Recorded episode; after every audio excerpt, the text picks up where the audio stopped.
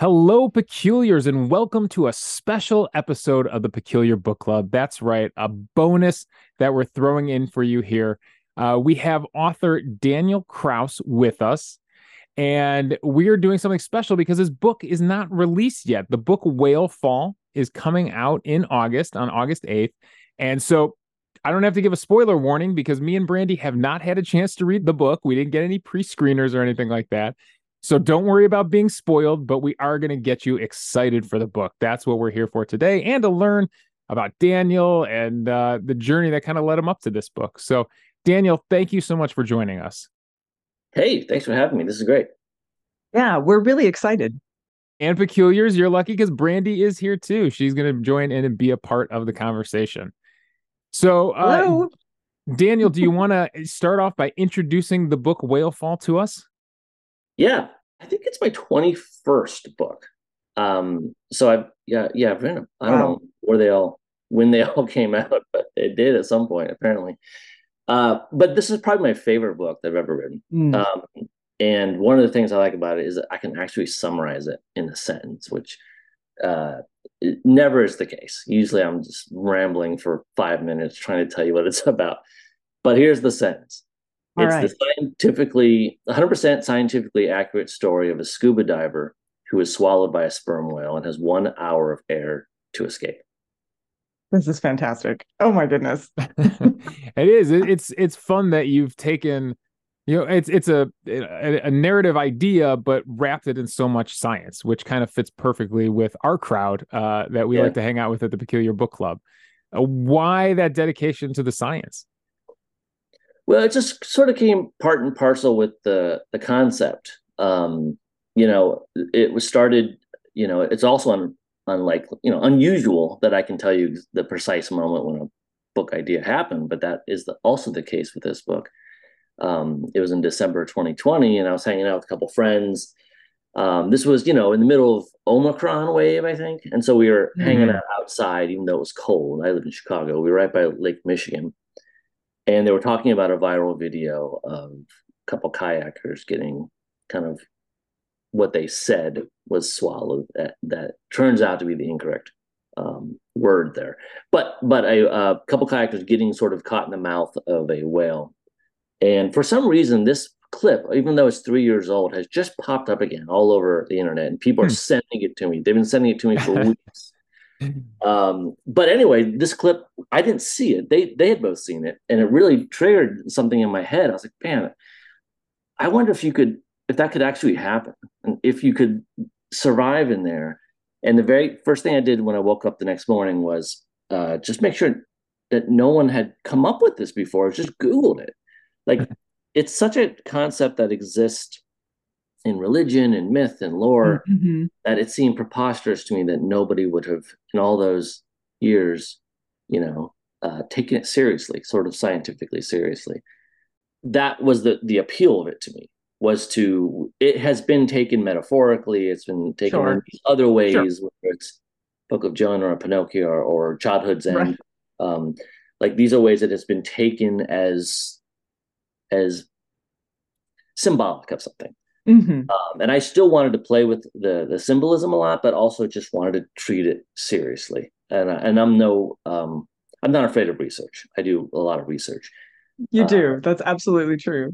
So I was just excited to to um, approach it with a as fine, you know, finely uh, grain lens as possible. Um, but of course, I knew nothing about whales, nothing. so I had, had to that very morning. I had to start from ground zero, just trying to find experts first of all. Mm-hmm. Well, you know, it's it's interesting to me because I don't know that I had thought about being curious about this, but I am now madly curious to know how one would. I'm sitting here already thinking, are you in the stomach? Are you in the bladder? Like, where are you? So uh, it's funny. The minute you say this and you take it out of the realm of kind of mythology, I just have a lot of questions. Yep. I had the same questions. do people yeah. do that? Do they come up to you with their what I would do scenarios and stuff like that when you bring the book up? I think it's more of what Brandy is saying. Like they it, it they're caught off guard, even though the, the concept is sort of like sort of in a primordial way really familiar. Like immediately, like we get it. We sort of are immediately invested with the idea.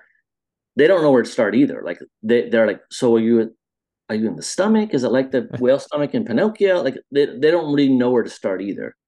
You know, once I sort of explain, which you know I, I can do for you guys, sort of the the circumstances, then they will occasionally start throwing out ideas most of which are sensible ideas to throw out, but most of which are actually preposterous. They would never work.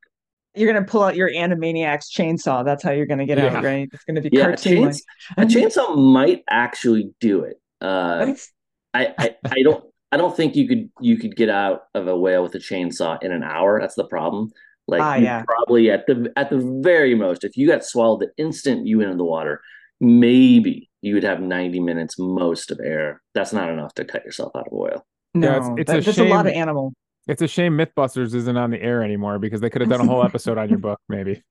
Yeah, I would. I would challenge them to find a mistake. Uh, so is, that's great. One of the things here, uh, in reading some of the the reviews and comments about your book, uh, I'm going to read this first one from Gillian Flynn here. A must-read story of the sea, the nature of awe, and the briny relationship between fathers and sons. And I didn't expect that when I was reading the comments. I, that, that yeah. kind of caught me off guard. And looking back at some of your other books, they do have a tendency to do that. And I might bring up some of your earlier work. So, this story about a, a man's survival, what is the connection then to the father and son relationship? Where does that come into the book? Yeah, I think that's what surprises people is they kind of go in expecting this ticking time bomb thriller and that's it is that but what they don't expect is that it's going to be so moving like there's so many people who are reading this and just like messaging me or reviewing it saying i was just crying through the last 50 pages i i where that comes from is that the diver in the book um, is diving to find his father's remains his father a year ago died of uh, cancer they were very estranged so the son didn't show up when the dad was sick. But the dad had done terrible things to the son. They had a terrible relationship. But he's thinking if I can find any of his bones that are down there, it's going to be a sort of a peace offering to his family who who wasn't really happy with him for never being at his dying father's mm. bedside. Um, so he's looking for the bones when he gets swallowed by the whale. And then once he's in the whale and he's, you know, he's injured, he's uh, hallucinating. There's no air in a whale, but there's a lot of methane and he's frightened and he starts kind of hallucinating that the whale is his father that the whale has sort of absorbed his father who died in those exact waters okay uh, so if he if he can listen to the whale slash dad and learn and remember those lessons that his dad tried to teach him about the sea and about sea life because he was a real man of the the sea. He might be able to get out of this but he's it's going to require kind of this emotional reconciliation first. This is great. I'm so excited now uh, because of course I, I, am a huge when people ask me if i were stranded on a deserted island what book would i take i always floor them because i say moby dick and people are like no one even likes that book i'm like no it's a fantastic book yeah. but it's an unexpected book um, I think people think it's a book about a whale, and it's not. And I, I have a suspicion that in some ways your book's going to be like that too. Yeah, I think in some ways, I, I only read Moby Dick at the very beginning when I started working on the research for this book. I'd never read it before. Um, and it was just, I mean, I just loved it. Uh, and it's, you're right, it's not, it's kind of about a whale. It's kind of about whaling, kind of. Uh, but I didn't expect it to be so provocative. I didn't expect it to be so funny. Like it, it was a lot of things I didn't expect. Um, and tragic. It just it's everything. It's sort of everything, in, including fiction and nonfiction. It's just sort of every book at once.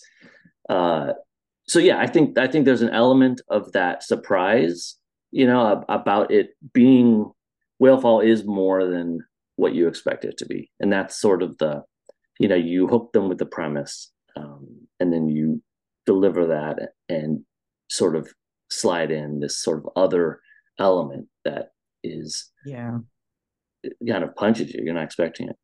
No well and i think moby dick also has such evocative language that one of my favorite I used to be able to quote this from memory and I can't now, but it's the God omnipresent coral insects who from the firmament of waters heaved colossal orbs or something like that. And it's just okay, I guess I can still say it. Um, but it's just this wonderfully like evocative beginnings of all things kind of language yeah. in a book that also talks about you know th- th- squishing whale fat with your bare hands mm-hmm. to purify the oil. So uh, it's i love that about it. And so if your book even approximates like i'm excited because i'm yeah. I, that's that's a world i want to inhabit. It, it kind of does because the book does get a little cosmic at some point you know like this the book is a strange one in the sense that it's you know how people publish list of there'll be vultures 25 novels you should read this fall whatever. And it's been in science fiction lists it's been in mystery lists it's been in horror lists. It's, so it's like i don't know it's kind of all these genres at once but there's an element of it that you know once the book progresses quite a bit uh i'm, I'm, tr- I'm trying to artfully avoid spoilers uh it does get kind of cosmic because there's the closest thing to being in a, in a inside of a whale in the sea is being in a capsule in space it's mm. very similar sure uh, so it feels sort of like an outer space novel in a way. You're in this mm-hmm. As if you, oh. except the ship is really alien. You know, the ship you're inside is alive. Yeah, Ooh. and it it leads to this sort of con- uh, pondering and rumination on uh, what the whale might represent to not not just the diver but humanity mm-hmm. and planet and awe like how it mm-hmm. represents the our sort of lost capacity for awe and the con- very concept of whale fall which is when a whale for your listeners i'm sure you guys know this already it's right. when a, a, whale dies and it settles mm-hmm. on the ocean floor and its body then creates life for mm-hmm. for hundreds of years uh, for untold amounts of organisms just one whale body so there's a also this element of the whale even in death um, whether it's sort of death in the sea or death in the cosmos or a star dying. It's all part of kind of, kind of wrapped up in this sort of eternal circle. That's wow. fantastic. all right. So, uh, okay. So that kind of leads me to some questions. I, you know, I was doing some research about some of your earlier books. And mm-hmm. uh, in your very first book, The Monster Variations, uh, you know, it's a it's a book about murders and these kids but then there's a whole thing at the end. I get to the end of the description, and it's about boys grappling with the revelations that occur as they become men. So I was like, okay, there's a there's definitely some layers to that book. Uh, the next one, The Rotters, um, has a lot of layers in it about the the family ties and stuff like that. Um, so you know, and connecting with his father, some fatherhood stuff in that. So it seems like that you do that a lot uh, in your book. So do these heavier themes are they there at the beginning of the idea? You know, you told us you kind of started with two kayakers getting swallowed by or hit by a whale. Mm-hmm. Are these things there at the beginning of the idea, or do they kind of emerge as you write, and suddenly you realize you're writing a story about fathers and sons that you didn't even know you were writing when you started? It's usually breach. The, do they breach like a fluke? You know. Uh, oh, very good, very good. Uh, it's it's usually the latter. Usually, that there's some concept that exists, um, and I, I, I have them all the time. I've got these little notebooks here. I've got tons of them, and I just take little notes. And eventually, what has to happen for the book to come to life is that concept has to cross with another one, and usually mm-hmm. it's the mm-hmm. intersection of the concepts that creates the spark. And sometimes that will be the theme. You know, for this one, it probably was. It was probably like, oh, I have this concept of someone swallowing well. That's great but what else? And sometimes that pondering will take decades. Like I have several books that trace back to when I was like in grade school or, or middle school. This time it didn't take very long. I mean, I don't know how long it took, let's say weeks, uh, where suddenly I was kind of like, he could be searching for bones. And then I thought, whose bones? I thought, okay, well, who someone who taught him about this. It also sort of came quickly. Yeah. Uh, and you know uh, several of my early books were about kind of father son dynamics and then i kind of purposely sort of said okay i've done that. I should really move on to other things. Uh, and then when this book came up you know really it could have been so many things like the the issue going on with the diver in his personal life could have been anything. I knew what spoke to me the strongest Um, and I thought that here was a chance to to write really head on about the things that I had written in the Monster Variations and Rotters and other stuff, much more obliquely at an angle. This was a way to just plow right through the mm-hmm. center of it in a way that I never had. Um, I thought this concept is so in, intrinsically powerful that maybe I should match it with the thing that I feel strongest about and just mm-hmm. go for it. Plowing, plowing through like like Brandy with her chainsaw. Like me with my chainsaw, exactly. you know, just through blubber meat. Um, the I, I, was thinking about this. So, shape of water. I was thinking this is a big shape in the water. Um, that this this concept that there's something sort of heaving up from the deep. Uh, and I know you were part of with the book, The Shape of the Water came Shape of Water came out. There's so much about the sea that frightens us that has this mystery and this drama and it, it actually doesn't have we don't have to invent monsters there are mm-hmm. there are monsters there are these massive creatures that live in the water. And i was just wondering if there was anything that you brought from one from that story over to this one or if there was anything about it that inspired some of this watery realm. I don't think there's anything uh, in the story that's ported over. What what is a similarity, I think, is that um, I've often written about um, monstrous things uh, that aren't monstrous, really, or uh, write beautifully about monstrous things. Um, that's been an ongoing thread in my career. So, in like, The Shape of Water, for example, like we are literally kind of writing about a universal monster, right? But in a in a way that you know sort of physicalizes how we both sort of Guillermo and I both felt about that monster. We both just really liked the monster from childhood, uh, and so we wrote a story where he sort of gets his due. It's his, uh, you know, he was kind of kind of got screwed in the original creature. Yeah. he wasn't really doing anything wrong, uh, and so this is similar in the sense that um, if you were to encounter a sperm whale as a diver, it would be really terrifying.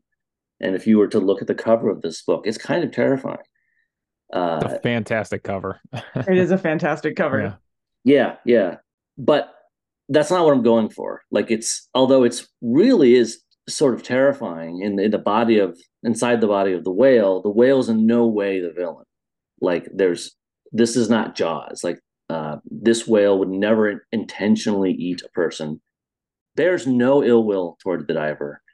And and even you know sort of in this father slash whale way is even constantly trying to help the diver but it can't help its biology you know what's happening mm-hmm. inside of its stomachs is just happening um, so it is sort of about taking a, a, monstrous form and there are a few animals few beasts that are as wild and strange as a sperm whale and sort of rethinking it as something kind of um, almost godlike, like mm-hmm. like really something powerful and majestic and beautiful. Well, a uh, little sperm whale facts. I know you you know a lot of sperm whale facts now, but one of the things that interests me about them, and maybe you can talk a little bit about it, is unlike many whales, sperm whales actually dive super deep. They actually go mm. into those deep waters chasing giant squids and colossal squids. I love that we have giant ones and colossal ones. Like we named the yeah. giant one, then someone saw something bigger and went, "Well, gonna need another name." Uh, but um, so so whale fall is when a whale sinks to the bottom. But this is one of those few whales that actually does dive deep, mm-hmm. even in its lifetime. And I just wondered if you wanted to say a few words about that. Cause it's pretty fascinating. Yeah, I, I mean this the, the book takes place off a real beach. So it takes place off a beach called Monastery Beach. That's just south of Monterey, California. And uh, divers know it as Mortuary Beach because it's one of the most dangerous beaches in the world. It just has this incredible, like you, people every every year people will just be walking on the beach and the waves will come in and grab them or their dogs and just yank them yank them off. Uh, but why this beach is so perfect for the book, beside all that, is that if you swim out for 20 or 30 minutes the seabed, the ocean floor just ends and it goes like straight down. And that's Monterey Canyon. And Monterey Canyon is uh, this size of the Grand Canyon. And it's just underwater. So even if you wow. look at if you look at Monastery Beach and zoom out a little, a little bit on Google Maps, you'll actually see it. It's it's chilling actually to to know that right just off the beach there's the Grand Canyon just beneath the water. That's why there's sperm whales there because that huge chasm is where they're diving way down to feed off the squids that you mentioned and that's where all these creatures probably many of which we've never even seen before all your anglerfish and weird sea creatures they're all they're all down there too ones you've never seen light. The issue of course is if you're in a whale's stomach um, and it were to dive even a fraction of the way that it's possible diving you will just implode. Like your eyeballs will pop out and your sinuses will collapse and your lungs will disintegrate uh, so there's only a little bit of depth so that that's a constant fear of the diver once he realizes the situation he's in is that if this whale dives, that's it. I will be squashed in in a couple minutes. Uh, so yeah, that element is part of the book, um, and it's it is really really fast. It's one of the things that make sperm whales to me godlike because they do seem like they're almost this elevator between like the underworld and but they they're mammals, so they breach. They mm-hmm. have to get air. So they come all the way up to breathe and spout, and uh, but they're almost this elevator between worlds and you know life and death and all those things. I'm getting real Persephone vibes now from this whole whale idea. Yeah, there's a lot of elements to it. so, um, you know, we've we've mentioned the Shape of Water already, and you you worked on that with Guillermo del Toro and you know you guys you started talking a little bit about monsters who maybe aren't really monsters and that that does tend to be a theme i think in a lot of his work too right? Um mm-hmm. some characters that should be monstrous but they're they're really not. And i'm just curious did you you know what kind of conversations did you have with him about that about monsters? And did you did you get to dive deep with him uh and talk about those things? You know i don't think we ever had deep conversations about it. It was more that you know, and this is kind of the, the magic of art, in this case, a movie, that we both had the same experiences. I was a little kid growing up in Iowa, in the center of the America, and he was a kid growing up in Mexico City. You know, like the chances of us ever meeting were infinitesimal. But we were both watching the same movies and both responding to them in the same way. So in this case, we completely we were I mean, I don't know how far apart Chicago and Mexico City is, but it's pretty far. But we're both watching Creatures from Black Lagoon when it comes on TV, and both having the exact same feelings about it. So we didn't discuss it because I don't think we needed to discuss it really. Mm-hmm. We just sort of instinctively uh, feel the same way about uh, monsters. Like we don't, neither of us tend to really very often um, in our art just have your kind of classic evil monster. Like we are mm-hmm. sympathetic to monsters by nature. I think that comes you know, and I'm not saying anything new here, but that comes from uh, feeling like an outsider or whatever when you're young. You know, there there are all sorts yeah. of reasons that you come to sympathize with monsters. You're very much uh, you're very much in the right you know place here with the Peculiar Book Club, frankly, because yes. we're yes. we're I, real monster loving people. Yes, I, I feel right at home. Yeah. Uh, funny story. One of our previous past guests was Paul Koudounaris, who is a photographer of lots of you probably you're nodding. So, uh, photographer of lots of interesting things, published some very interesting stuff. He curated an exhibit. It was very much about the monsters and about what Del Toro's monsters were supposed to be standing for and what they what they needed and all of these kinds of things. And he was looking around for a book that would help him come to grips with how he perceives monsters. And it just so happens that he chose one called Unnatural Reproductions and Monstrosity, the birth the birth of the monster in literature, film, and media. And it's my book. Uh, it's a book that I co-edited with Andrea Wood, and it's a whole bunch of collections of essays. And so there's this wonderful little circle that happened where I know Paul. Paul used my book to do a, a uh, an exhibit on Del Toro monsters. So it, there is a real sense that the concept of the mothering monster was was part of what he was looking for. Yeah, it's something that certainly with the shape of water, I didn't expect so many people would respond to it in that way. I really thought it was going to be. It was. It's hard to imagine now, but at the time, that was a really, really bizarre idea. Uh, that we had no reason to think a, a, a, huge portion of people would be interested in. Uh, but here we all are. I mean, it's like there we are that we have found you find your people, you know, and this this group of sort of monster lovers is is bigger than I think anyone expected. And that I think bodes well. Like it it, it suggests being able to look past how someone looks or the reputations they're in and being able to look in, deeper into someone. So I think we're we're a good group. Yeah. Absolutely. Are you are you hearing from the scuba enthusiast as well? Uh, or not so much from that crowd? Well, I'm sure I will.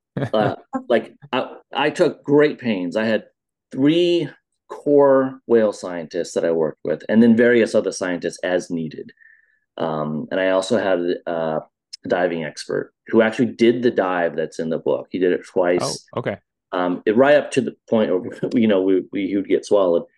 Um, and he's a videographer. That's like what he does. So he videotaped the, both of these dives. So I for the part where the my character is diving, I actually have a second by second visual record of what the dive looks like until he, you know until he gets to the the Monterey Canyon, and then my diver's not going to go down there.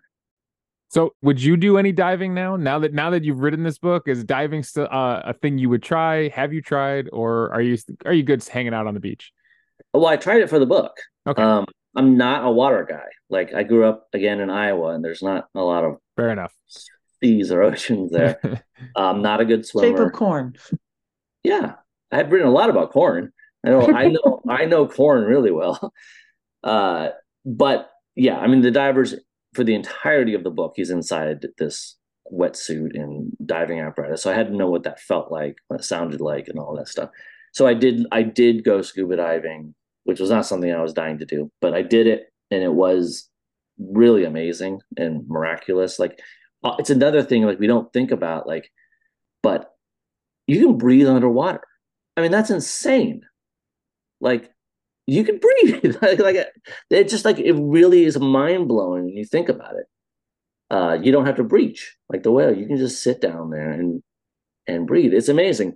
Uh so yeah i did that. And i do expect even though i labored intensively to have no mistakes and you know had the whale expert sort of vet the book and the diving expert vet the book i'm sure i'm gonna hear from both categories that I've messed things up. Um, n- no one, you don't get any letters about all the stuff you get right. Like, sure. never sure. fails. No one says, "Great job on researching this aircraft carrier," uh, but it's you, screw things up. Particularly in my experience, if you screw up information about guns or guitars, ah. people lose their shit. Um, there's neither in this book, so at least I have that going for me. Well, there you go. I bet I, there's probably whale enthusiasts who are going to be be watching for you. You know, the worst mistake I ever made, and this is a doozy, and I cannot believe that none of the copy editors caught it either, is I was talking about the North Pole and I called it the South Pole repeatedly in in this one chapter. So it was like north, north, north, south, south, north. And um yeah, people will notice that kind of thing. Oh yeah. All right. Well, Daniel, it's been an absolute pleasure to talk to you and uh, learn about the book, get excited about the book. Uh, I hope the peculiars are getting excited about the book. And uh, I mean, it's been a fantastic conversation. I can't wait to see the conversation we have once we've all gotten a chance to read it and, uh, right, really dive right. into some of those cosmic themes, the themes, we, the things we can't talk about just yet. Yes. And of course, Mary Roach will actually be on that show. She's actually going to be guest hosting. Uh, she requested to, uh, Daniel's book specifically. You know, of course, Mary wrote Gulp. So I feel like swallowing is going to be, gulping and yep. swallowing is going to be discussed. Um, yep. So, and disgusting, maybe. So we're really, really thrilled. And um, we are hoping people come back next year to catch the live video feed show. So thank you all for joining us at a place where, if you're weird, you're family. You